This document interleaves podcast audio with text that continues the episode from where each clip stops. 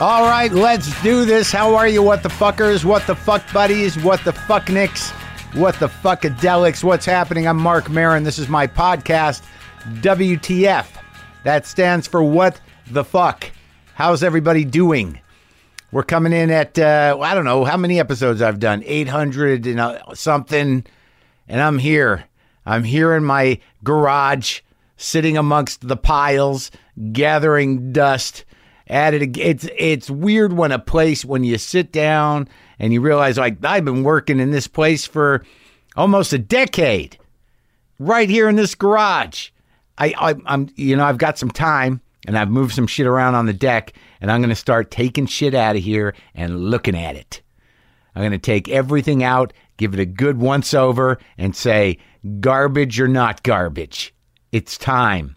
Blues legends, Taj Mahal and Keb Mo on the show today. Blues legends who did not bring their guitars. But, but Taj Mahal picks up my old weird guitar, the old K guitar, and plays something for like 30 seconds, and I wanted it to continue for an hour. I have no control over these things. All right. There was a lot of mics. I didn't know how to, you know, two people in here. Wasn't sure how I was going to do the the music recording. Then they didn't have guitars. All right. Maybe I could ask them to play more, but I didn't. Blah, blah, blah. All right. But anyways, they're on the show. All right. So you know that. Why can't I just have fun? There are people that know how to fa- look. I know the the world is on fire. Uh, we don't know what's going to happen from day to day, but we know it's not good, and that's a that's an undeniable. That's a that is without question. So that's a backdrop to uh, trying to have fun in life. I don't know if I've ever been capable of it. And I've talked to you guys about this before. Some people seem to have fun. Maybe they have lower expectations. I don't know what it is. I can have like, like I can have an okay time. You know, like for me, if it doesn't involve eating or having an orgasm, there's a big drop off. You know, those are fun. And then everything else is like, yeah, it was all right. Yeah, I I went on a hike today. It was okay. I didn't eat cake or cum, but uh, it was nice. It was nice. You know, I didn't think it was the right environment for those things. You, you know, some things you gotta, you, you can't do at the same time. But maybe I'm being a coward. Maybe I'm being a pussy. Maybe next time I take a hike up Runyon Canyon, I should just figure out a way to have a nice big slab of chocolate cake while I'm jerking off, walking up the hill. Yeah, make it interesting for the yoga ladies and their dumb dogs. Stay away from that man. That's not your cake. Oh my goodness. Oh my goodness. Oh, I jammed with some people. That happened. Some of my rock star dreams, some of my jamming, uh, my rock jam dreams are happening. I jammed and it was it was good. I jammed with professional musicians, professional drummer Mark Stepro, uh, professional bass player Tyler Chester, and pro- professional guitar player Adam Levy. And uh, we did the thing. You know, I never know what to do with jams. I don't think that, you know, uh, I guess it's just a confidence thing because I don't play with people. I got to get over that because I just listened. I just bought a Paul Kossoff record for all. Uh, I know a lot of people are like, no shit, Paul Kossoff. Some of you are like, Paul who? What? Paul Kossoff. I just was at a record store and they had a solo album. Uh, I forget which one it is. He's got a couple, but he's the guitar player from Free, Paul Rogers band before Bad Company. Yeah, that's right. Paul Ko- that Paul Kossoff died of a heroin overdose, I believe, at a young age. Had a nice tone, but I bought a record, and uh, there's an entire side that's one instrumental song, 16 minutes, just that guy doing his thing with some band. Now he's a good guitar player, uh, but like, you know, I'm not comparing myself to him, but he didn't seem to be like this is going on too long, and I get that immediately. I gotta, I just gotta like lean into it, man. I gotta lose myself in it. I gotta lose myself in more shit. But anyway, so we go do this jam, and I'm trying to put together a song list. I had that in the back of my head, but I didn't really know what these guys wanted to do. Whether they wanted to just, you know, indulge me, like, hey, let's let's make the podcast guy happy for a minute. Let's let's give him let's let him live his little fantasy. So you get in and then you know you do a blues jam and you kind of figure out who everybody is and what they're capable of. And obviously I'm the low man on the totem pole, but I can I can hold my own all right. But then it's sort of like, did you bring any songs you want to work on? Yes, I did. As a matter of fact, I have two I'd like to work on today if we could. I'd like to work on Guilty by Randy Newman, and I would like to work on uh, Jumping at Shadows by Peter Green. I think that one's a little trickier because I got to figure out how to sing that. But we did uh, work on for an hour or so and arrange uh, a version of Randy Newman's Guilty, which is one of my favorite songs in the world. And they just by chance knew because they play with somebody else, uh, Broke Down Palace by the Grateful Dead, which I've played and sung before. So we did a version of that.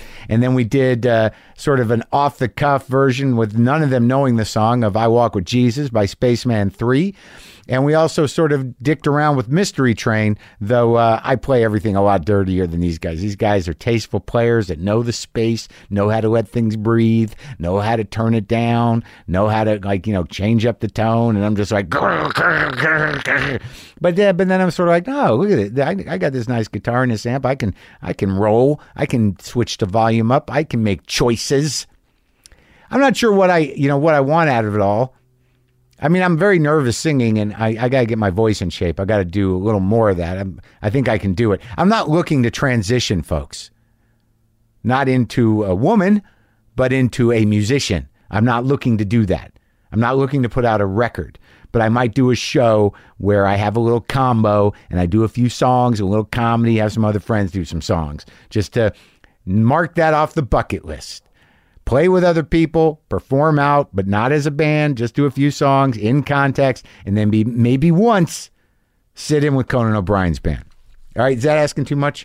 Are those doable dreams? I'm going to be on Conan tonight, by the way. All right, I, I don't know how it went yet because I haven't done it yet.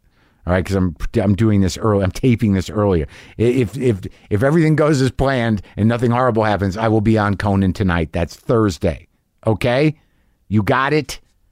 So Taj Mahal, Keb Mo, veterans. I would say Taj is a, a an elder statesman of the blues. He's been out there doing records and touring for years. Keb Mo as well, but Taj is older. And I've known about Taj a long time, and I've known about Keb Mo for a while, but I wasn't completely familiar with all their stuff until I knew they were coming on the show. And you know, I like blues, and these guys are the real deal couldn't uh, couldn't pass on the opportunity to talk to Taj and Keb, who are touring right now, learn a few things about the blues, pick their brains a little bit, and and and have and have Taj Mahal pick up a guitar in here and play for about thirty seconds. It was it was great. It was great thirty seconds. It was very specific.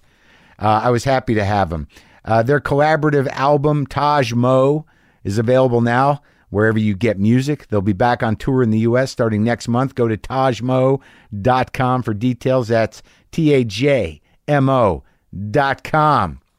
Dig it. So, this is me talking to the blues masters, Taj Mahal and Keb Mo.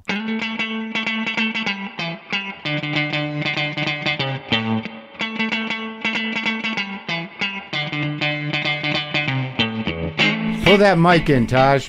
Pull it in. Wait, we'll get right up Wait, on. wait, Oh, wait. there you are. You there want, the, you you are. want the DJ sound? in Yeah, there. why There not? it is. Uh, Uh, showdown on here on the the late night show. Yeah, yeah, the Yes. late night Yeah, show the- right here. We got uh, Kemo coming up with uh, this is it.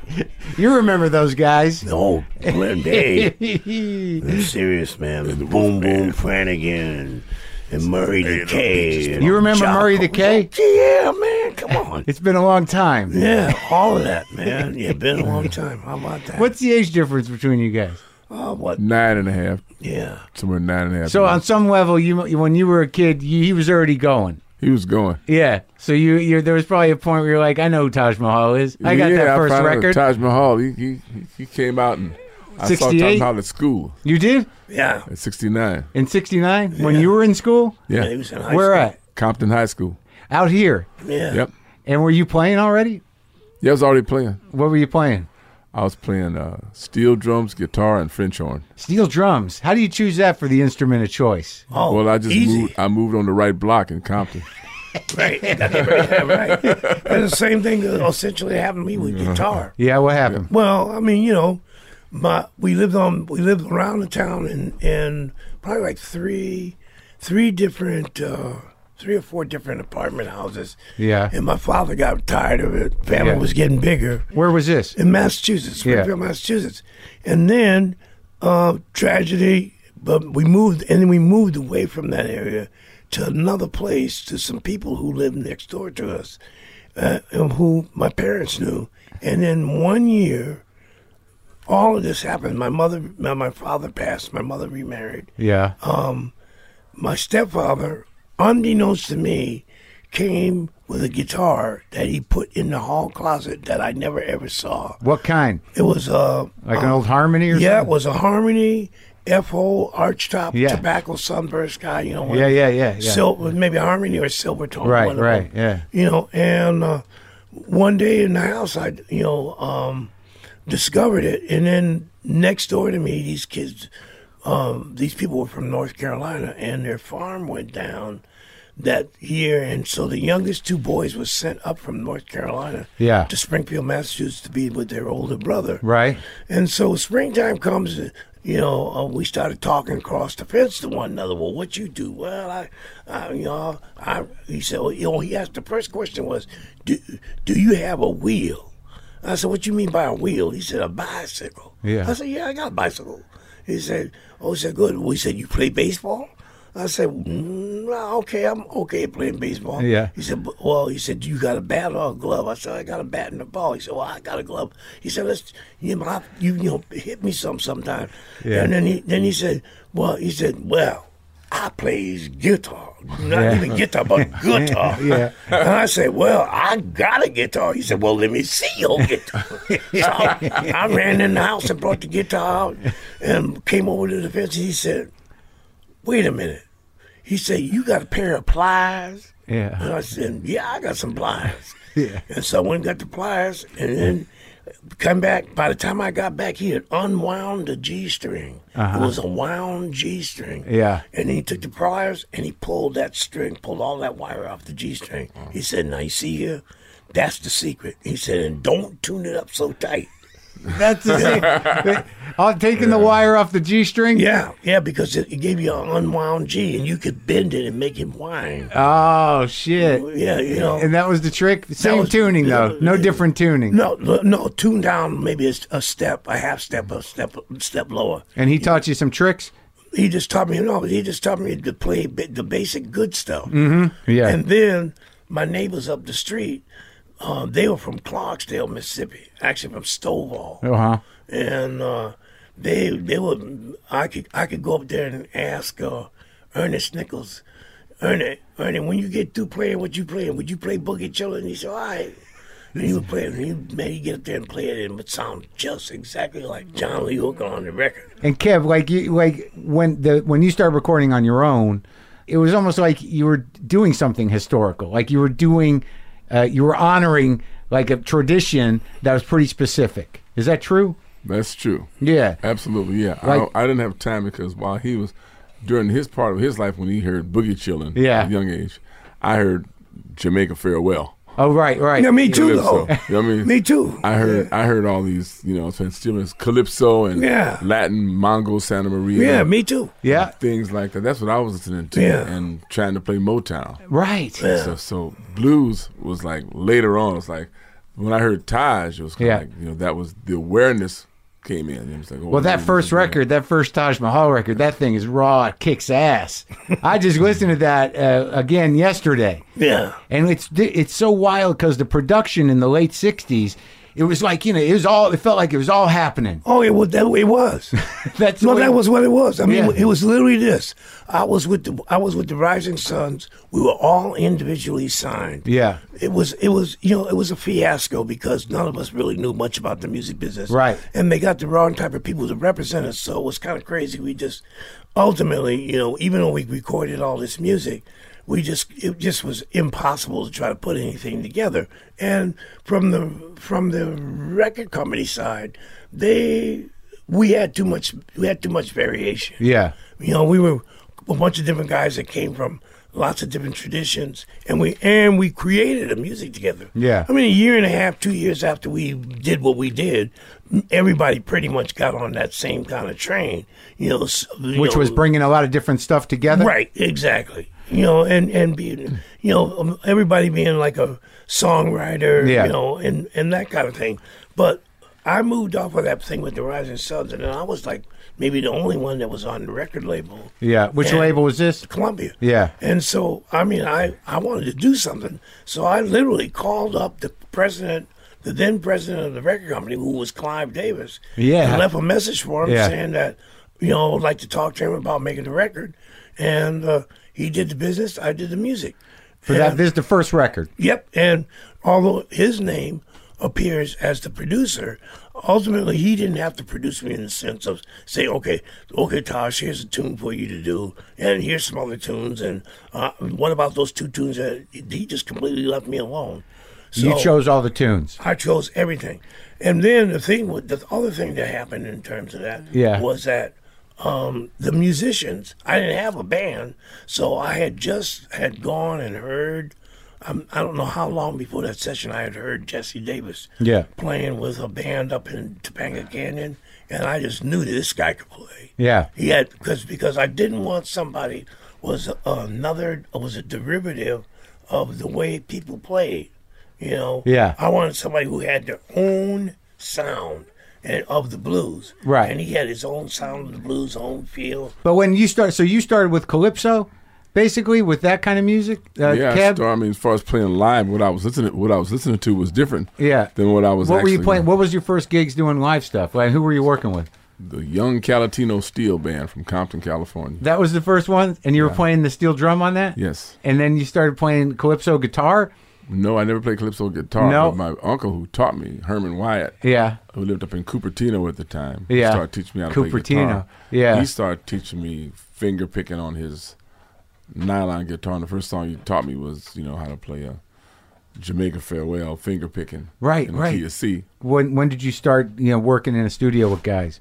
Uh, my first session was a, I think I was a flop on my first session. It was a steel drum session, Yeah. and a producer came down and picked me up, and from Compton, Yeah. and took me at the Gold Star Recording Studios with my steel pan, Yeah. Sad mother. and and and the, and the Wrecking Crew was in there. I, Oh, didn't- really? I didn't let them. They was in there playing. It was, it was the Wrecking Crew, Right. And uh, Carol Kay was on the bass in there. Oh yeah. And yeah. I didn't know at the time. I didn't know it was the Wrecking Crew. Just a bunch of later on, I was like, oh shit, that was the Wrecking Crew. what were they doing? You don't know what they were doing. I have no idea. I'm 14 years old. I was like 14. I didn't know what they were doing. I didn't even know what I was doing. They needed somebody to play a steel drum, and they had heard that I could. There was one down in Compton, and I was the guy that was. The, I guess I was the best player in the band, yeah. and I could play the pan. So Yeah. they got the pan, put it in the car, Yeah. and uh, and it was, it was weird because I guess we were playing because the uh, guy that tuned the drums, he tuned them to like an alto saxophone. So when they said what key it was in, I started playing the key, and I was in the wrong key. Oh no. so you're the kid in the wrong key. but really, my first reco- real recording experience was probably playing with Papa John Creech. Oh, he played In with Jefferson 70. Airplane. Yeah, I in had- seventy. in oh, really? Seventy uh, one And what what were you playing on that record? guitar. So you moved up. You, you Yeah, got I out of the didn't- By drum. that time, I'd been in some cover bands, and I and in the high school from the playing the French horn. A bunch of guys wanted to make a cover band. There was one guitar player guy, so they had an amp, and and uh, so they said we need another guitar player. So they knew I played a little guitar, so they got me, and I just learned the songs as they went. Right, just the Because- uh, sta- they learned the standards, songs and pops, pop enough. hits. Yeah. Yeah. So I learned, and and what I didn't know, the other guy would teach me because he had guitar lessons at the Compton Music Oh, Center. all right. and so, um, And that's how Just you man. came to the guitar. yeah, I came to the guitar. So I came into the guitar from the steel drum, from through the French horn, through the jazz band, which I played percussion in. You were playing drums too, or just per, like Percussion, like congas. Oh, oh, right. Okay. Conga.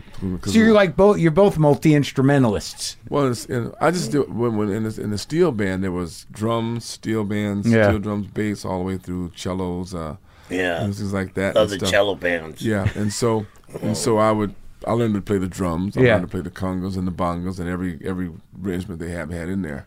And then you just, and then you became a guitar wizard later. I wouldn't call myself a wizard, but I Yeah, you're kind of a wizard. yeah, you guys are man. You're magicians. but I started you know then I started playing guitar with Papa John. Yeah. and that was an accident because he he was on it was on Adams Boulevard down Yeah. in uh, between Crenshaw and Right La Brea. down- yeah, yeah. And there was a little soul food joint called the Jet Set Cafe. Yeah. and we were rehearsed like two doors down from it. And one day, Papa John Creech and uh, Roger Spots and Miles Grayson were walking down the street on the way to get some soul food, and they heard us rehearsing in this little makeshift studio Yeah. on Adams, and they came in, and next thing we know, we was playing on the Filthy Funky record. with Papa John. Papa John. So, what was your relationship with, uh, like, with some of the guys that you were listening to? I know that that early on, I know this. I don't remember which album of yours it is where you got a picture of you and Mississippi John Hurt on the cover. Now, did you were you able to uh, to actually learn from those guys eh, one on one? No, I didn't. Mo- mostly with John Hurt was watching him play because that's how I learned how to play. Right. I'm I'm, I'm a Taurus. You know, I'm from Missouri. Not Yeah. really, but I'm from Missouri, and you got to show me. Yeah. You know what I'm saying? What I'm saying I need to. It's like you know. It's like I remember my dad trying to teach me something. Who was a math whiz. Yeah. He was trying to deal with me with math, and it's like, okay, you can talk all that stuff out there in fantasy land you want. Yeah. But if you put twelve oranges in front of me and you take away four, I know I understand. There's eight yeah. there. Yeah. Yeah. You understand? Yeah. That's how I work. Yeah. So so uh, Mississippi John, I went every opportunity he played some little coffee house somewhere to hear him, and then I had his records, I had his you know records, and then I listened to some. I was lucky enough every now and then to hear some of his old records. Yeah. So you hear how much they were playing different back at the time, because by the time we got to him, he was probably like in his seventies Yeah. mid late sixties and the seventies, and that picture that is on uh, um, the recycling of blues and other related stuff album. Yeah. is I'm 19 and he's 76. Wow. So he was your guy. You thought that was well, it. no, I- I mean what what I what I what was what was the real thing was Yeah. is that as a young black man in the 60s when everybody was getting pretty violent Yeah. and there was the cities were burning and basic people basically people said draw a line you either over here or you over there and it's like no that don't really work you Yeah. know Uh, uh, you know th- it isn't only two things this is a big world Yeah. and there's other things in it but i needed somebody to in whose music i could work with that would focus me and center me Yeah. and I, s- I figured that this guy's living in the Missi- in the middle of Mississippi, Yeah. and he's playing that gentle and that beautiful. Then I'm gonna have to learn how to calm down in the midst of, you know, of Right. chaos. Yeah. and learn how to do this. Yeah. And so that's where that's why I was just so thrilled to meet him and see him because he. I mean, I avoided a lot of crazy stuff. A lot of people got caught up in them '60s, you know. And Yeah. lost their life and and you know incarcerated and had to do, you know make some t- some terrible decisions and I just was focused on the music, focused on the the culture of the music, focused on the, my responsibility as a musician from ancient times. Yeah. You know, it's like, well, what would I be responsible if- for if I was a musician? You know, to keep to keep the culture moving forward. Yeah. have information, and so I got I got about the business of that, and And you you realize that at that age Oh, that, yeah. that that this was the journey. oh yeah, yeah, yeah, yeah, Yeah, to Well, stay in this. It's almost a spiritual journey Oh too. yeah, yeah, yeah, yeah. The input came in earlier, but the the actual practical uh, application came, you know, as I started out recording, and particularly after the first three records, because, you know, I what was going on in the world was like the British invasion, Right. And nobody was listening to to to the musicians here in the United States. To the real guys. Yeah, well, not, yeah. I mean, not only the real guys, but the younger guys that came after the real guys, like myself, Right. and others, they weren't listening to us. Like who would you put in that list? John Hammond, Yeah, oh, you yeah. know, Ry Cooter, Yeah, yeah. you know, Yeah. um, Siegel Schwal Blues Band, Yeah. you know, um, uh, Blues Project. They just were not giving a. They were just turned away like, oh, it, it's all coming from England, and they didn't get listen to us. And so after about three records, I went like, you know what? I'm not gonna just stay in this spot. I'm Yeah. gonna mo- I I hear more music. I have a bigger cultural you know activity than all of that. And so I'm gonna get out there and, and turn people on to what else is out here. You know, Right. this is not a monolith. Yeah, yeah. You know, it, ain't, it, ain't, it ain't. I came over on a boat and I picked cotton. Now I play guitar. No, that's a little bit too. That's a little bit too limiting. Well, and they, I guess that the reason that the British guys were they just made it. What did they do? Were they make they made hits out of it? They No, not so much that they did that too, but it just was that M- American people. It's like anything else. Your Yeah. parents will talk to you, you don't hear 'em. Your uncle talks to you, Yeah. you hear him. Your aunt talks to you, you hear it. Right. And it's like it's it's just the familiarity of it, they don't really get it. Nobody said that you should hear this. Right, You know, right. until somebody like Elvis came on and they went like, oh. Oh, maybe we should hear it. Well, maybe we should. Yeah, exactly. I mean, Yeah. because, I mean, for a long time, a lot of people were like um, very upset about the whole Elvis appropriating black music. Right. But when, when, when- I think it was Richie Havens was saying one day, he said, yeah, but consider it from this point of view, because he did it, you know, he said "Be- everybody that everybody that was around him didn't think that that was the thing for you know a young white guy to be doing. Yeah. you know, but what he did was open the door for a whole lot of other folks to come through. Right. And and and and I mean that's you have to take it from that point of view because if you if you look at it historically, look what happened after that. Yeah. I mean America's music went completely over to the other side. Broke it open. All broken wide open. And, see, and some of those British dudes, they were always, you know, respectful and, and Right. inclusive, and Right. they, they honored Right. their heroes, Right. certainly, right? Right.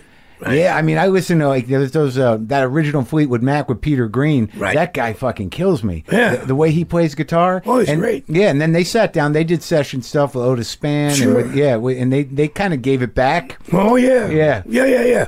That was the whole thing. I mean, in in in, in the rock and roll circus situation, um, I mean, it came. We were playing one night at the Whiskey a Go Go.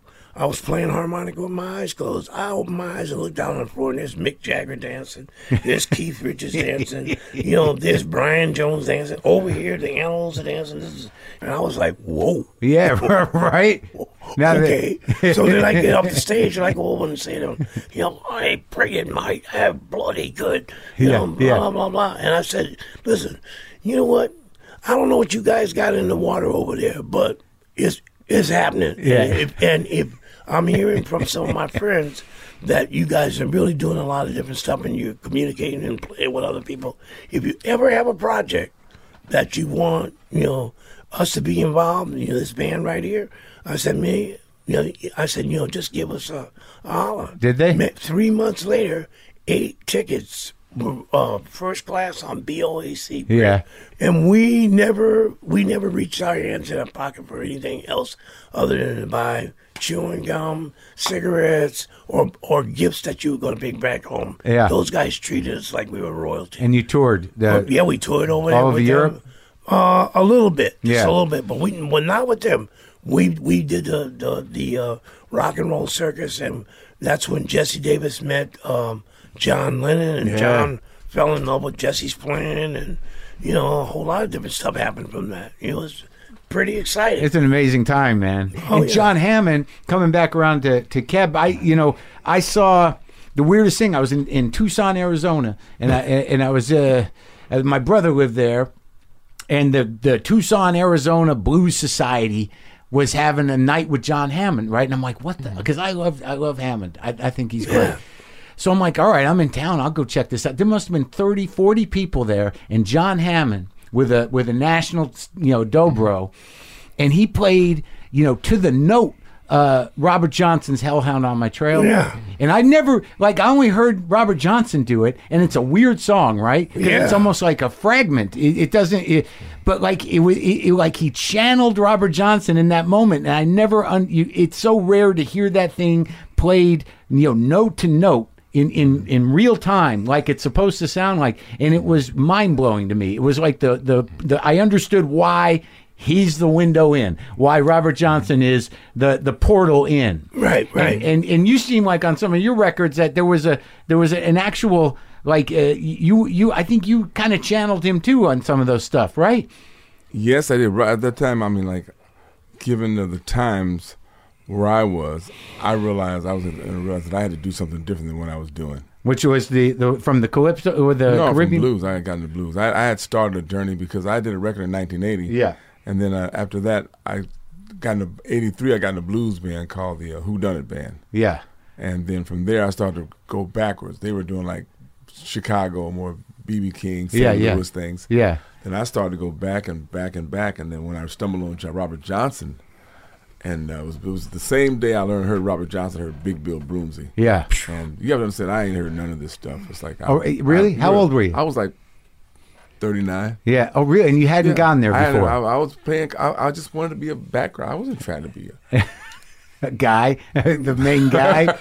Front man. I mean, it, wa- if I was a front man, it was out of like just out of just sheer just I just wanted just somebody to sing my songs when no one was singing. I would sing them yeah. because I wanted to be a songwriter. Right. So I said I I heard this guy and so the light went on. All of a sudden, like you know.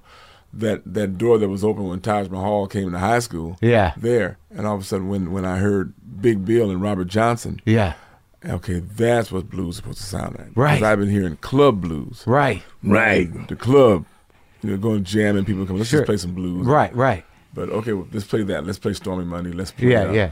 Uh, Shade Tree Mechanic. Let's play this, and uh, you play it, but it was not with the same reverence and regard that when you heard, you know, uh, Mississippi John Hurt Hurt playing, or or Lance Mance Lipskin. Yeah. you know, just Yeah. doing Yeah. when, you, when you heard them guys, it was like, Yeah. no, wait a minute, that's different. That's not. Yeah. Like, that's not. That's not like that other stuff. Well, yeah, That that's was like real. the- There was no Hollywood. right, There was right. no Hollywood in it. Yeah. Right, no cliches. Yeah, know? no cliches. And the no- bars might be the bars are were not sixteen or twelve or eight. It was like could be nineteen. Yeah. It, it could change in the song. Yeah, right? yeah, yeah. No, no, you changed it. Yeah. Lightning said Lightning used to tell them guys that tried to play. He said, "Listen here, you change when Lightning changed." you, you just got to follow him. yeah, yeah. But when when you started to approach that that Robert Johnson stuff, I mean, that's it. it, it there is no uh, precedent for it, right? It was Yeah, there was no and it changed. You see, in, in that moment, my it was a, it was a defining moment where my head changed. oh Right. yeah, You see, now I'm not because it wasn't like all of a sudden somebody's. It was like no, there was a, there was a path from 1983 to 19 to to 1990. Yeah.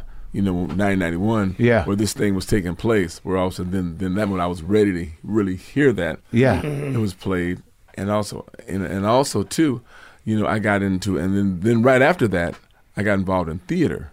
yeah. You know, when I met uh, Chick Streetman, who ulti- ulti- ultimately introduced me to Taj Mahal. Who's that guy? Chick Streetman. Yeah. Very interesting character. What's he he's do? In Seattle. He's Guitar player, a guitar player. Yeah. singer, artist. songwriter, Yeah. singer. He co-wrote uh, "All Around the World" with Uh-huh. me on the record there. Okay. So he he introduced me to Taj.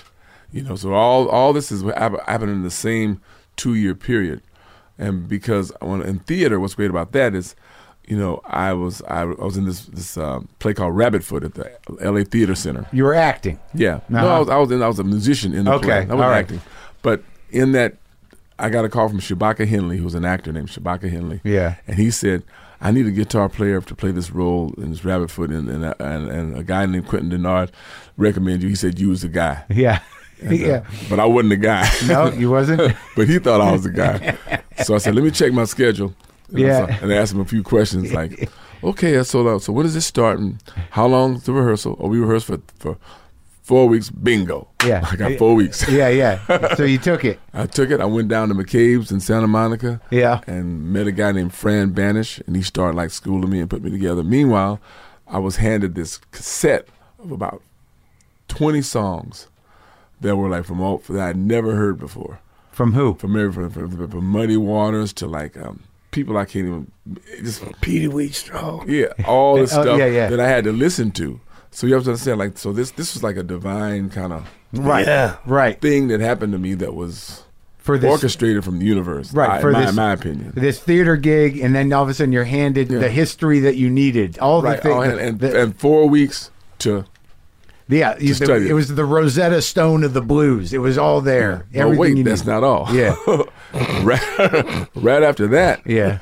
I hadn't really met Chick yet. Yeah. you know, right after that, um, I go. They need an understudy for Spunk, which is George Wolf. You know, uh, Yeah. the director George Wolf. Yeah, I've- Mark I've talked Ta- to him. It's Mark great. Taper. You Yeah. know, so he was, he, he was the director. I had to go audition for him. Yeah. And he said, "Nah, he Not the When I, guy. when I was just coming. He's, he's just like, I don't know, but this is all going on behind my, you know, not in the presence of me. And Chick, Yeah, Chick right. was the role. He said, No, I think you ought to hire this guy because he's going to learn it. Yeah. he'll do it. Yeah. For some reason, Chick, without knowing me, backed me up. Yeah. And so they gave me the gig. And what was the role exactly? It was Guitar Man. Oh, yeah? Spunk. Now I got another Uh, about another seven weeks with pay. yeah.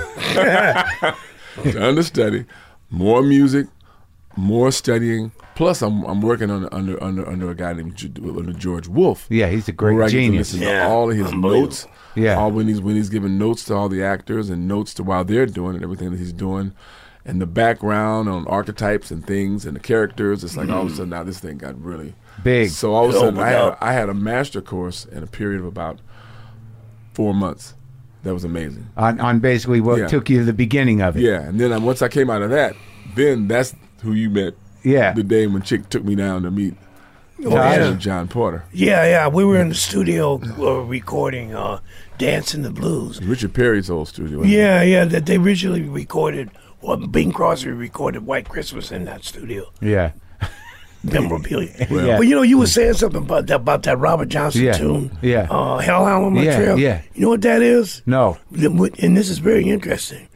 Is that it's clear and obvious he had listened to, S- to Skip James because that tune is is Skip oh, I James. bet that sounds right. yeah, Yeah, the yeah, high yeah. yeah, notes. it's- yeah, oh yeah, Sounds, right. Yeah, so it's all the notes. It's it the- sounds like Skip yeah, James it, it, number. but but but he plays it a lot faster. Skip is from uh, Bentonia, Yeah. Bentonia, Mississippi, Yeah. around Bell's on around that area, and they have a whole other. They got the what I call the Mandinka lope in their music. yeah. Belong to the wait, you- is this, whoa, is this guitar happening? Uh, here, this one is. Which one? I'll show you what I'm talking about. It's the series Mondinga Lope. You know, which is which is like this. So we get this thing in here. We got uh, two. Oh, yeah.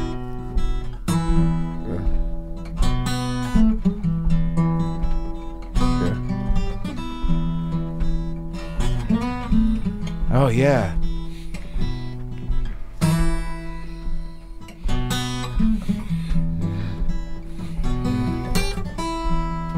You know, that's a, that's that Wow. That's the Mondinga, Mondinga Lope. Oh, that's it. You know? Yeah. It's, and that and that represents people who walk.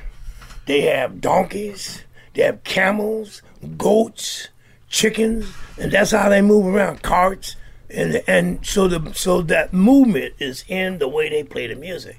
Plus, when they like go a long distance over anywhere, Yeah. and they're going. You got to have a song that you can play all day long, Right. And not get tired. of it And that's where that's and that keeps cycling itself around.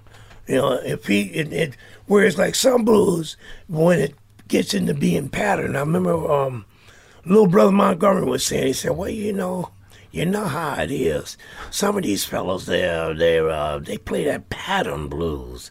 In other words, everything's patterned Yeah. and cliched. He said they're not really writing a song. Right. And this guy is a, he's famous for a tune called the Vicksburg Blues or 44. Yeah. The Vicksburg Blues is one of the classic pieces of music. I, if I ever get the opportunity, I want to have John Cleary play it on piano and have a symphony orchestra playing behind it. And I want to walk out in a swallowtail, you know, tuxedo and Yeah. sing that song. and, you know, I mean, because that's just, it's fabulous the way he laid it out because he really wrote to, wrote- it's a, wr- a written piece of music. You know, it's just like what Scott Joplin did with Ragtime Yeah. is what uh, uh, Little Brother Montgomery did with blues. right. You know, and and another thing is because he's fr- he's a Creole from New Orleans. Right. The blues came down the river from Mississippi. Right. Into that environment. That's why it's a Oh, it- it's, a flavor. Even when they, they they take it as a blues, it still is different. It's more melodic. Right. You know, because the blues is like you can get the whole plate. Yeah. You know, like. Big Bill Brunsey or or uh, Big Joe Williams, nine string Big Joe Williams. You know, it's like the blues. Yeah. And then you go somewhere else where it's like a flavor. Right. You know, or a side dish. you Yeah, know, yeah, yeah. Or, you know, or You it's- can hear it in Oh, Yeah, there. yeah. Yeah, you yeah. hear Basie. You can Yeah. hear the blues in Basie. Oh, of course. Yeah. You know, Count Basie. you yeah. know. I, I've been listening to whom I listened to Lee Morgan, the Oh, Jazz yeah. Messengers. Yeah, yeah, yeah, yeah. Blues all, up blues. in there. All blues. All up in yeah. there. Well, d- well, that stuff that you were just playing, you tracked that down. Like you know, you hit you know your th- that moment with Robert Johnson, but you went further back, right? You had you went. Well, down- it tracked me down. That's It what, did. yeah, yeah, it, it tracked me down. I 'Cause, mean, uh, there's the world, the modern world that we know. yeah. And if you go back far enough, it, it you know the sunrise is on on the ancient world, which is still out there. Sure. people are still connected to that. Yeah, yeah. You know, it's like it's very easy on this side of that, you know, uh, that semi-permeable membrane to think that this is it. Right, right. No, no, no, no, no, no. Yeah. You on the wrong. You in the wrong taxi. But where does that come? Where does that groove that you just? Where is is that Senegal? Where does that come from? Said, well, okay, from the it's the Songhai Empire yeah, uh, uh, group, Mauritania, Senegal, Gambia, Yeah. Guinea-Bissau, Guinea-Conakry, Mali, Burkina Faso, and uh, Niger. Yeah. that whole area right there. right. And that's where it all came up to And here. Lobes, yeah. Involuntarily. Well, a lot of- yeah, yeah, involuntarily. yeah, right. But it, it came in, and banjo, you know, it's from that same area too.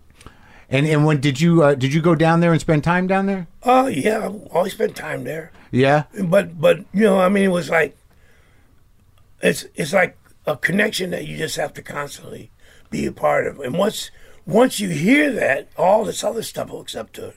You know, my point was to be like the to know like the the 500 years of music that developed Yeah. after Africans were brought into the Western world. Yeah. Okay, so that in the possibility, or be 350 years, that one day I would actually hook up with them cats, I have something to say. right.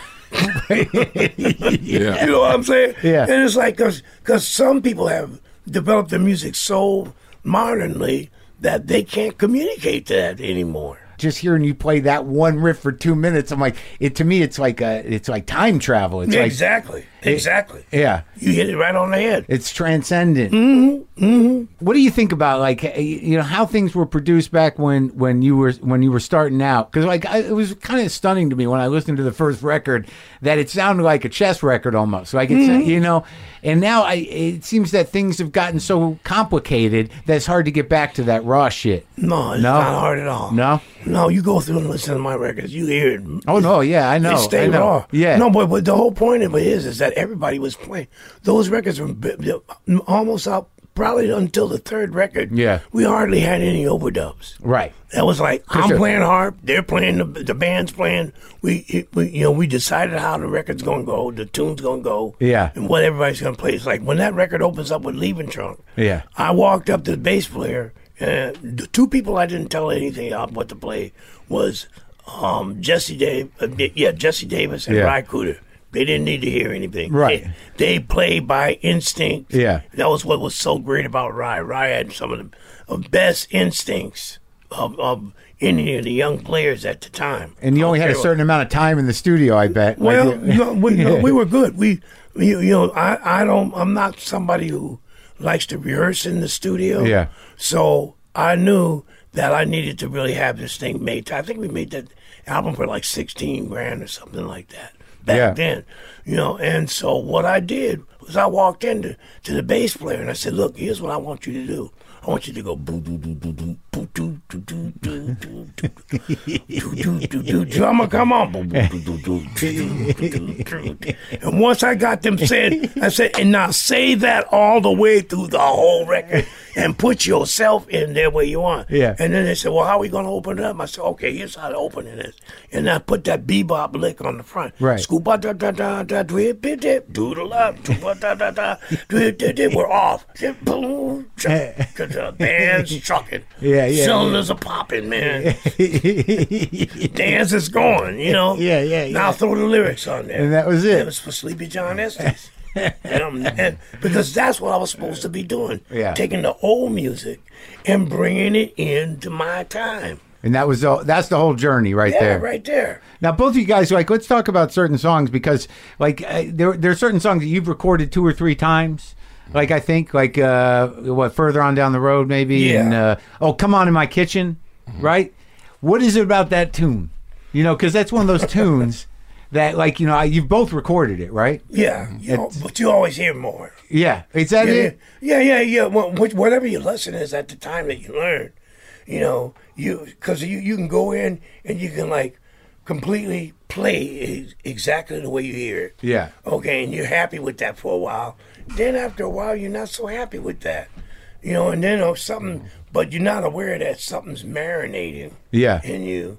And then one day, all of a sudden, you hear it, and you Yeah. got to record the different version of it. Yeah, because sometimes fresh ideas can rot like food.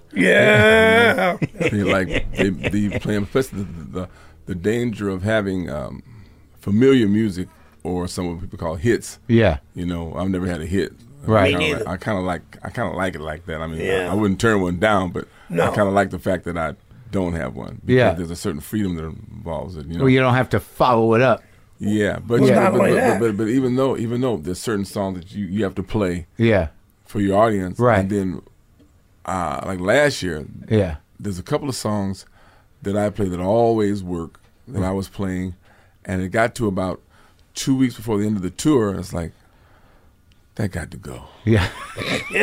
not not because there's a, because because I I was my my uh, tiredness, my uh, you know fatigue of Yeah. the idea was beginning to show Yeah. in my performance. Right. You felt it. Yeah. You know you're what I like- mean? You're and then faking when I it. began then when I began to see hints of it with the audience, Yeah. I had to just cut it loose because it's it's, it's like it's you know so but Yeah. Mm-hmm. then if that's a big hit and you start to get that feeling You can that's never when- stop playing that's when it. the needle comes in Right. Right. Yeah. Yeah. Yeah. that's when Yeah. the pills start coming Yeah, in yeah, Oh yeah, that you makes know because yeah, it's yeah. like now right. you're eating now you now you're delivering rotten Yeah. ideas Right, you're a you're you're a parody of yourself. Right, You're just a right. yeah, yeah, uh, a Right. cover band of you. yeah, yeah, yeah. You don't, and- you and don't want start that. feeling that and it's just really it's- Well, so- shit. so come in my kitchen Yeah. You talking about that song Yeah. has has a it, and sometimes it just takes going back and listening to the, Original. the Yeah. original and so why do I like that song so much? Even Yeah. your even a song that you do Yeah. that you got sick of, Yeah. you go back and listen to it like why do they like that? Yeah. You know, and, Oh, and if yeah. You can't, and if you can't find it, you got to cut it loose. and let it go. That's why Barbara Streisand doesn't sing "People" anymore. Yeah. but like there's She something doesn't- about those songs though. There's something about like uh, you know, uh, Love in Vain, Come On in My Kitchen and uh, uh, like um, like for me for years and again I'm not a professional musician but I thought that in order to be a real blues guy uh, you've got to figure out how to do rolling and tumbling you've, you've got to figure out how to play that song Well, you there's know, a lot of different ways to play it. I That's know the that's whole just point. the thing yeah That's you, the point. you've got to figure out how to make that one your own Yes, right. Well, all of them, Yeah. all those songs. Yeah. you got to make all the songs your own. Figuring out why that works, and then figuring out what works for you Yeah. on it because you Those- can't copy those guys. Cause Right. Because No, if you right. do that, that's all you're doing. You're just copying. Well, yeah, but see, that, that some places, there's, there's, I'll tell you who's, who, who's what was it? Jackie McLean. Yeah. Jackie McLean's an alto player. Yeah. And, and everybody used to say, but he sounds just like Bird. And Jackie said, yeah, that's because I really just wanted to sound like Bird. I didn't care about nobody else. he wasn't trying to sound like nobody else. Yeah. But the whole point was is that the majority of people that we grew up listening to, there was such a variety of p- musicians that had their own signature. I mean, it's like you know, cat comes on, he ain't played two notes, and I know who it is. Now, the the, the newer crowd of people. The music that they're listening to, Yeah. they may they'll, they may play, and I don't know who the heck that is, Yeah. because it's just not, it doesn't have any kind of personality. to It's it. like the bar band blues. Like you know, like they're they're you know, like eh, the weird thing about the blues is that they're beautiful and that anyone can kind of play them, but to make them your own, that's a whole different thing. And that that's the whole difference, right? Right, Because you right. can, like you were saying, you're just playing in the cover bands or just these bands that are just playing these blues, Bobby Bland, whatever it is. It's like a pretty good band can get through all that shit, but to really make it your own, it's that one thing you can't describe, right? Right. Well, a lot of it is is that I think that people don't recognize that these bands came out of the same area, Yeah. and basically had the same kind of nomenclature and language, which which moved itself over to the music that they were playing. Yeah. and so they actually are having a conversation inside of the music The- within the band, within the band. Yeah. And see, this is what doesn't happen with a lot of guys who come in and go like, you know, we want to play some Yeah, blues. yeah, yeah. You know, that you- they don't understand that it's a conversation that you have to relax and come from totally deep within. Right, and, and now there's a few steps removed Oh, generational, generationally. Who they listening to? Like you know, because like it took me, I you know I was old already. I was in my 40s before I really understood that you know the Hubert Sumlin, Howlin' Wolf thing. And it's like what you know because I know Jimmy Vivino because I do Conan O'Brien sometimes. Oh, and yeah, Jimmy, yeah. you know, Yeah. did that last album with with Hubert Yeah. or one of the last Yeah, ones. yeah.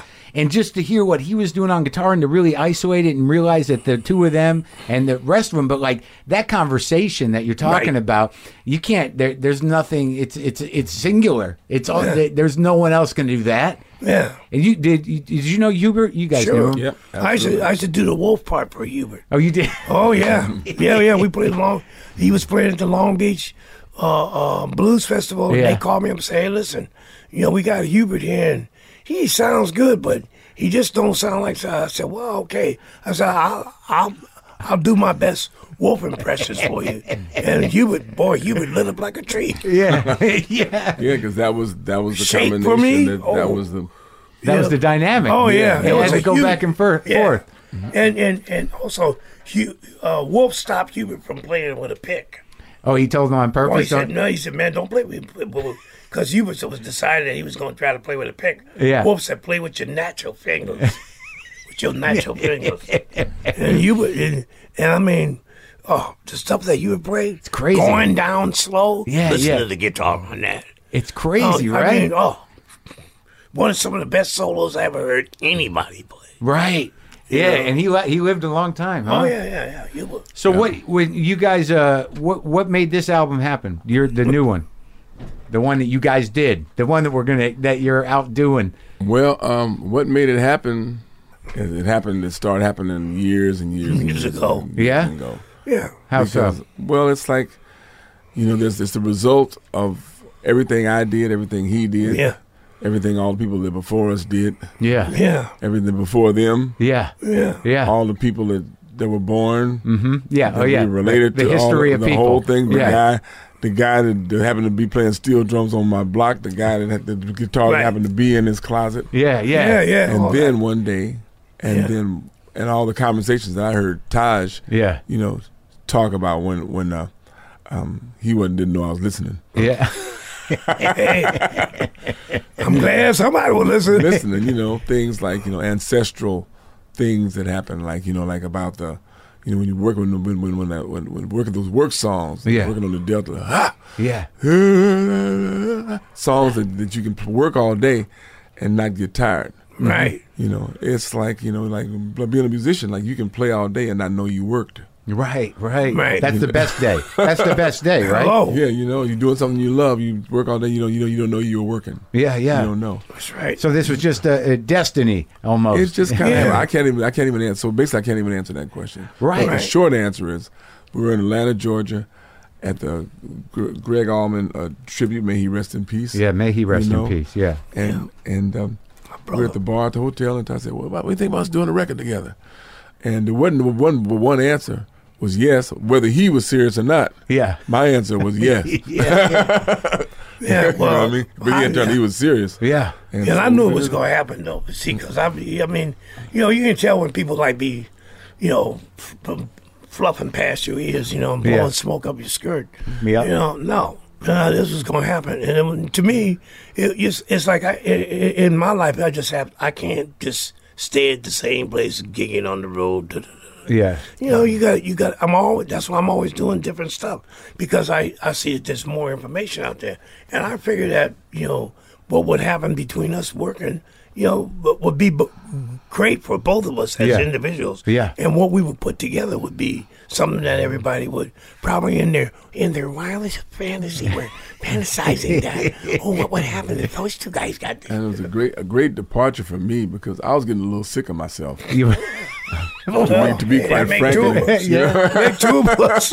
you- you're So- starting to drop into that ne- I was almost a starting- needle. Almost a needle. No, no, It's no, almost where you, you, you know, like you finish your year out, and the next year, you, you, I don't even want to go out next year. I don't even want to go. I don't Right, want to right. You don't want to do Yeah. the work. You don't What wanna am do- I doing? Yeah. Yeah. what am I doing? What the heck and, am I and also, doing? And also, because we're in the set, we do actually a lot of songs from the record, Yeah.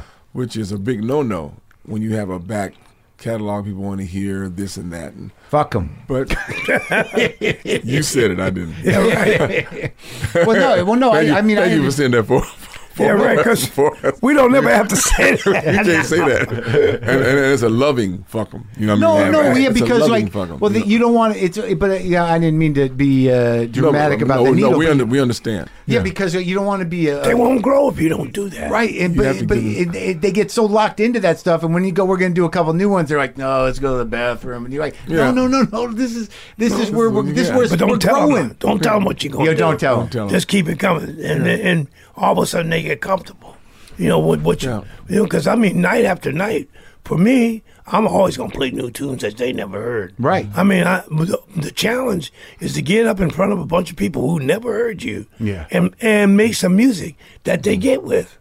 You Yeah. know, and that a lot of it is you relaxing. Yeah. And getting on your game. Right. Yeah. And you get on your, because I mean, I can go somewhere where I never heard a musician before, and if the cat is playing, I'm transfixed. Oh yeah, absolutely. You know? that's the best thing that can happen. I went Yeah. to uh, I just went to Lincoln Center for the like the second time in my life, just on a whim to see Wynton Marsalis and the Lincoln Center Jazz Orchestra, and they're doing monk tunes. Oh, yeah. big arrangements. I can't remember his name. He was a Pakistani flautist on a wooden flute Yeah. playing monk, and I was like. I don't. I don't even understand what's happening, but I'm in. Yeah, You know? exactly. exactly. you know, Yeah. and, and that guy from Brazil playing a bandolin, Yeah. like like Django Reinhardt. Yeah, yeah, And I was yeah, like, I, I don't, I don't need to know anything, Right. But what's happening right now, That's right. and that's what you want that connection to the That's audience right, to be. right. And audit and and when you go back and you you listen you listen say to the recordings from like I mean before this loss, but I mean the popular recordings of jazz Yeah. and, and popular jazz from the late fifth let's say middle middle of the forties Yeah. on up to maybe almost the end of the sixties. Yeah. Man, there was so many creative people. A lot. I mean, it's like I, I just I'm in a way, you know, it's, it's a shame that they only got recorded and, and you know are sitting in vaults someplace. Yeah. But I'm really glad it got recorded. It's out there The- somewhere. I, I mean, it really is. A, it really is an output for people in the intellectual property. Yeah. Creativity is is phenomenal. there's so much now, you know- and there's enough that they And keep. people used to listen, man. yeah. Oh yeah. It was know. all over the place. Yeah, that I was, mean- it's amazing that that's what music used to be. You go to a, a dance and there'd be twenty guys on the bandstand. You know, Right. like that was the band. Yeah, right. Or or you'd have a band and they'd run twenty people through the band. Right, right, Everybody yeah. had two or three Oh, yeah, songs. and we had time to listen. right. Yeah. We still have it. We just don't think we have it. Yeah. We're trying We- we- to keep we- up we've with been other sidetracked. big time. We've been bamboozled. yes, we have. We've been bushwhacked. We've been snockered. We've been snowjobbed. and we could keep on going on that railroad. But, you knew this ship was going to Shanghai when you got on it.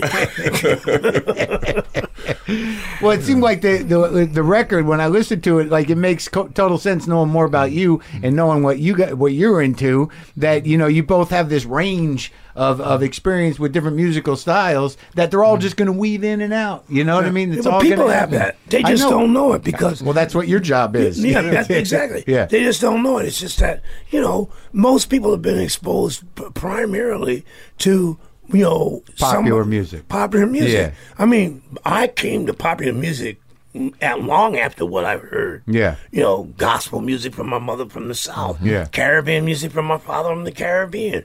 You know, That's really jazz. funny. funny 'cause you- the same thing though, though. But a different way. Carib- Caribbean. Yeah, Yeah, the Yours gospel from is your, from Caribbean. your from your family. Yeah. Yeah. And my Caribbean experience came from down the street. Yeah, yeah, yeah. well, You just yeah, heard yeah. it. The church, but the church. I, we went Yeah, to yeah. every Sunday. You go Yeah. to church.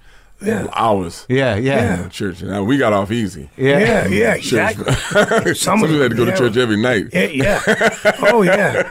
Oh yeah. They, they were making sure they knew where you were. You know.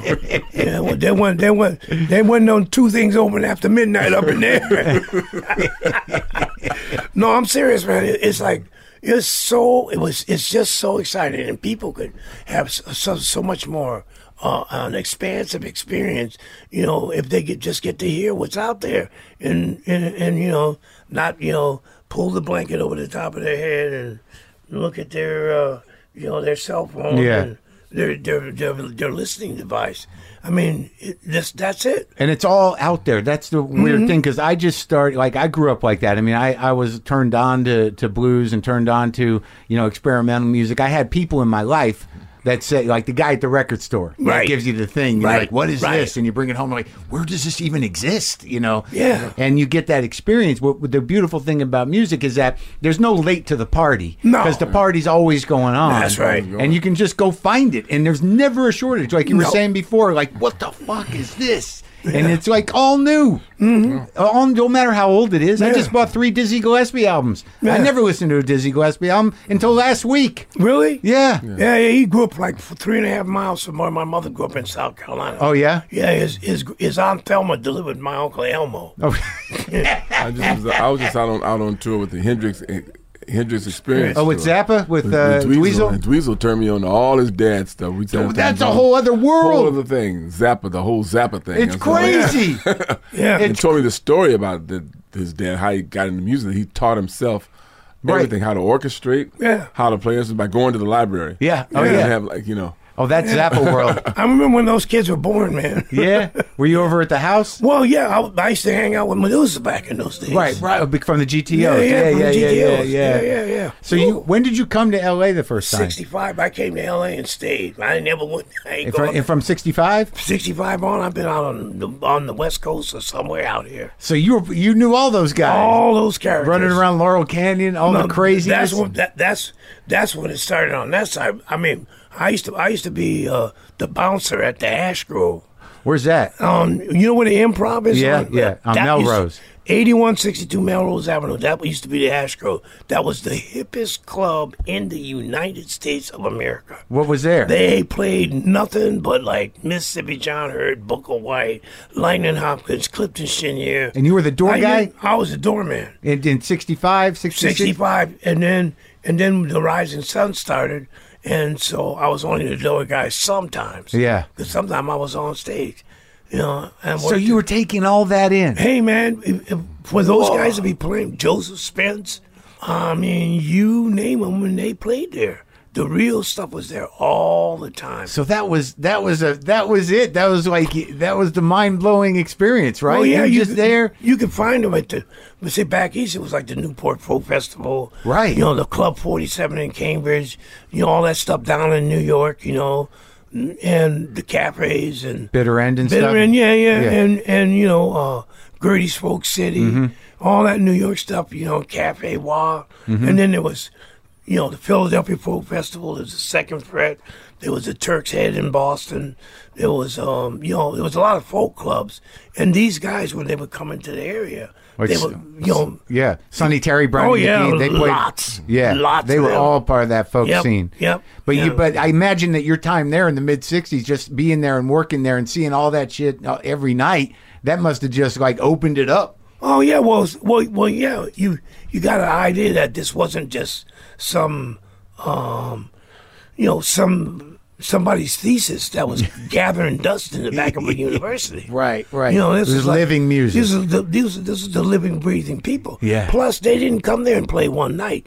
They came and then hung out for the week or two or three nights. Yeah. So you got a chance to relax into what it was that they were playing, and so did they. You know. I saw Big Mama Thornton and Jonathan Swift's in Cambridge, Oh Massachusetts. yeah, I know John. I You played played there, right Sure. downstairs, right? That, Yeah. be- that became a comedy club too. Weirdly. Oh, really? Yep. That was the place. I knew what happened to Jonathan Swift.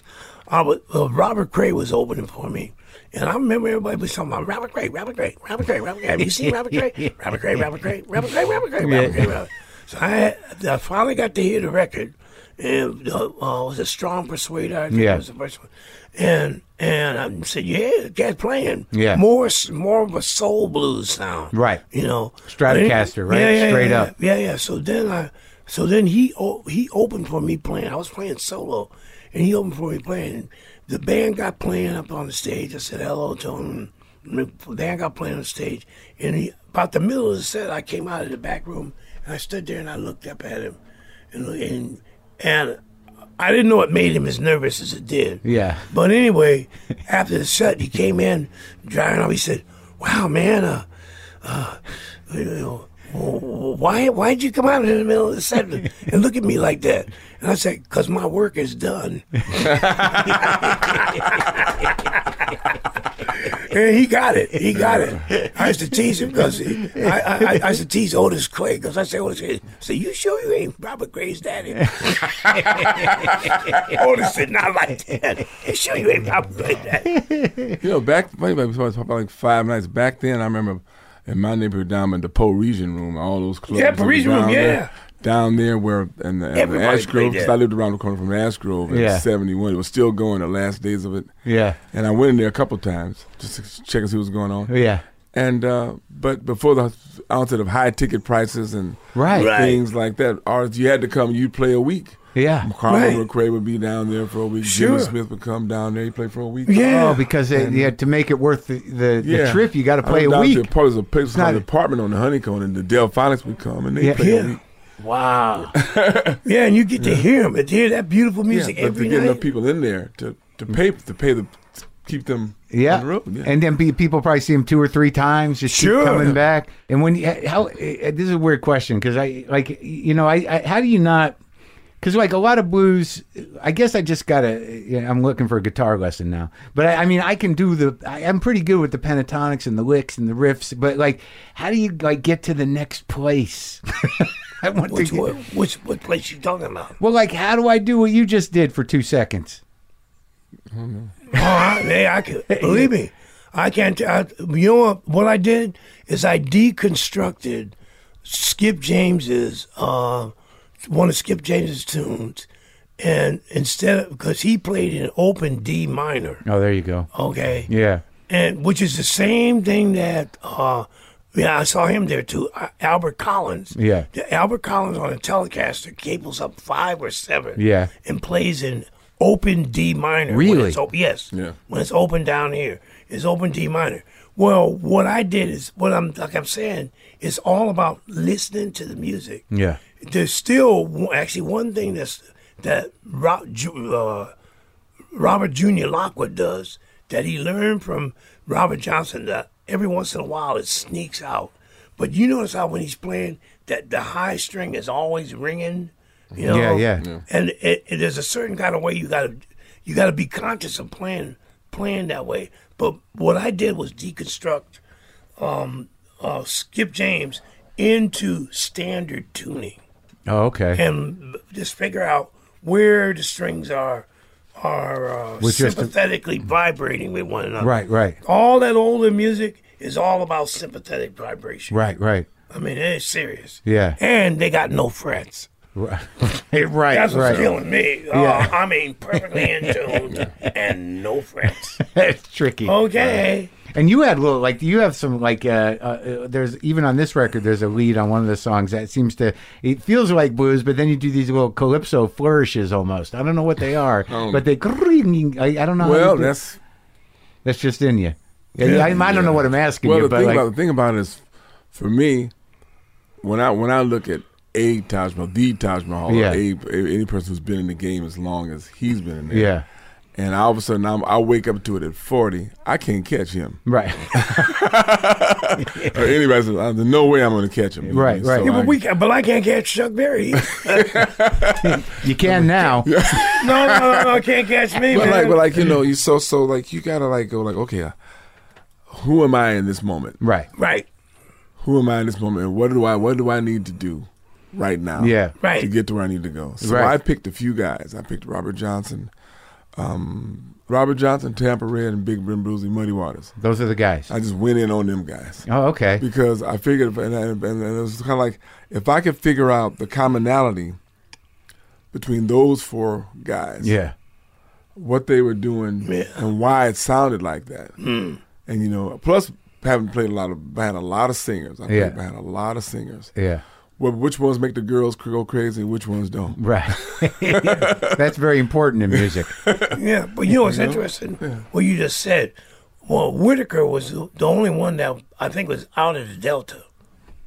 Robert was in the Delta, Muddy was in the Delta, and Big Bill Brunzi was like just across the river from the Delta in Arkansas. But Hudson Whitaker was from Florida. Huh. Mm-hmm. And yeah, Ta- that lady name was Tampa. Tampa. Tampa, Tampa. yeah. And but he but where did he end up? Where? Chicago. Right. Yeah. Yep. That Chuck Berry thing too. Like I what you said, I'm said. gonna never catch up with Taj Mahal. The But what you're knowledge. saying, you take the sounds and you integrate them into your own thing, Yeah. you know. But that Chuck Berry bounce, I don't know how he does it. Oh, You know, it's that- perfect. It's amazing. It's perfect. Mm-hmm. It's amazing. It's perfect. It's perfect. It was perfect back then. It's perfect now. I'm fact, I, I got a chance to do one of his tunes re- recently on a, a a John Lennon tribute. Yeah. and I was so thrilled. Which one? Um, I did um, um, Sweet Little Sixteen. Oh, yeah. the band played perfect, man. Because you know, I mean, it's funny. You, it's really if you go back and see Mm-hmm. what you got to see is him doing it on bandstand. Because he says he says all over St. All he takes the pick all over St. Louis. Yeah, yeah, Just, just that move. yeah, Yeah. Man, Chuck Chuck had every single move where it was supposed to be. I just can't. I never understood how complex it was, really, Oh, but boy, it is. Yo, yeah. play it, play it like he's playing it. Yeah, because I don't think he, I don't think he picks up. I think it, a lot of it's all down. Downstroke, yeah. Right, right, and it makes a big difference. downstrokes like that, and then and, and with the, with the drum shuffling. Right. Right. You know, and you think Right. you think because this guitar is going like that because But- most bands no. go, let's play Johnny, you go, they go Right, right. and the du- du- du- du- du- du- du- So du- they got to swing a little. Yeah. yeah, yeah, yeah. Yeah, yeah, yeah. A whole bunch of them different guys, played, different guys played played drums on that. And what's really funny how Willie Dixon played bass on so much stuff. On on on, but on Chuck You stuff. know, Chuck stuff. Oh, yeah. really? Yeah, I didn't know that. yeah, yeah. And but then the, t- for me, it's all good. But man, when he had that electric bass on uh, on Nadine, I was done. Yeah, yeah, Nadine, yeah. Nadine, and and also too the, the moon glows on. Whoa, whoa, Oh, I'm yeah, yeah. almost grown. Whoa, You know, I'm whoa. doing all right in school. Wow. I'm ready to go. Yeah, yeah. Did you see that movie with him and Keith? Oh, yeah. that was crazy. Like Oh, that- yeah. when Chuck is just schooling Keith Richards and Oh, they're yeah. Well, fighting. well, no, but see, the trouble was that Keith made a terrible mistake. the mistake he made was that Chuck wasn't in the dressing room. Yeah. And Keith went over to put his hands on Chuck's guitar. And that was it. Yeah. Clark clock. he turned around. Chuck clocked him right in the eye. Clock. you know, it's like, and you know what? Keith was Keith was big enough man to say, "Hey, I deserved it. Yeah. Should have put my." He said, "I should have known better than put my hands on And it." Some some people don't like you touching their guitar. No, it- it- I, I touched my uh, one of my favorite guitar players, probably my favorite guitar player is David T. Walker, Oh yeah. and like I touched his guitar one time, and he kind of said, um, "Well, you know, um, I kind of really don't like people touching my guitar that much." that's better And- than a and- punch. and it, was kind of like a, it was kind of, it was a very friendly, like, Yeah, yeah, yeah. Yeah, right, right, right. Rattlesnake. and I went, I went, Okay. yes, sir, yes, sir. What do you do? You let people touch your guitar?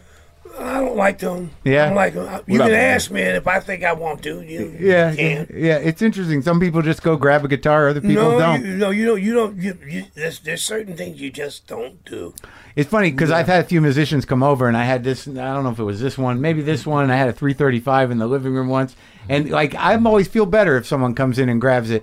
Like James Taylor came over and like right away didn't even talk, just went over to the living room, started playing. I'm like, great, this is going to be good. No, Neil it's- Young- Some right. people are like that. Yeah, yeah, yeah. They just Not can't. everybody. There's one I got to touch it. and I, he didn't think that I would Some freak people out. rent. Some people rent guitars. They don't. They, They don't even. They, don't get like- attached to Yeah. them. They go up there. They can rent. We Yeah. just, we just rent some guitars when we get there. Yeah. And then I guess some people are very attached to them. Yeah. Yeah. Well, if you like Larry Carlton, you play. Larry Carlton has his guitar. You know, some people have their guitar. Right.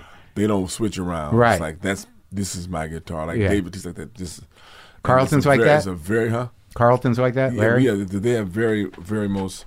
They have, they have a very relationship. I don't know if it's, it's like a "don't touch my guitar" thing, but Right. he has a very personal relationship with his With the guitar. instrument, yeah. Well, I guess Yeah. uh, BB did too, but I think there was a lot of Lucille's. There's probably, okay. Yeah, there, there's a lot of them. Just don't touch the one you got in his hand, or in the dressing room, or the one sitting next to the one. Sitting next to the one. Uh, it's like it's like what was what was it? What Albert King says? If you put your hands on my Lucy, I don't know what I'm doing to you. Woo. I love I love Albert. Albert, Albert yeah, I saw Albert King there a lot of times too with the ass girl. yeah, with that flying V. Oh please, Yeah. man, yeah. Well, you guys are doing great, and I think the new album's great. And this was a. I hope you had a fun time in here today. Oh yeah, Yeah, we did. We'll be Nervous back. about it. All right, you can you can st- hang around for if We you know want. where you live now. All right. Yeah right. We, yeah right. And so, how many dates you doing? Uh, what we got? I think it's ninety dates all Mm. Oh together. my God. And it's over to a ten week ten week period. Okay. breaks. We're, we're going Yeah. through um, uh, with breaks going through through October. And where, which website can people go look to see uh, Tajmo. Tajmo.com? Yeah. Yep. Thanks, fellas.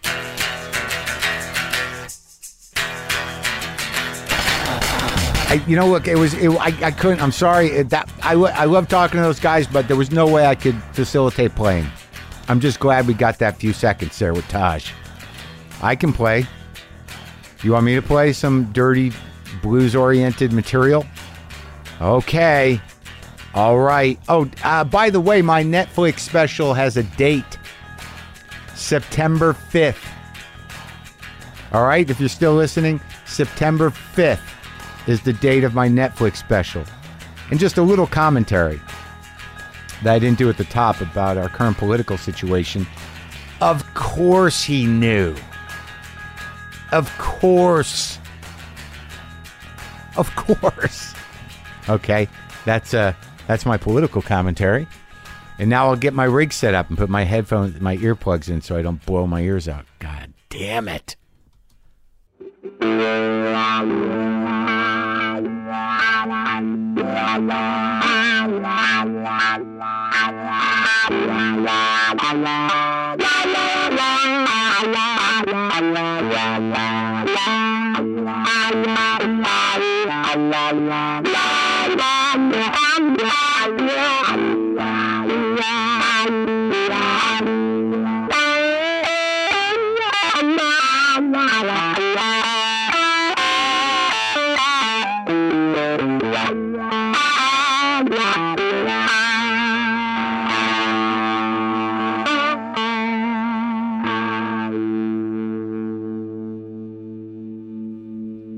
Boomer lives!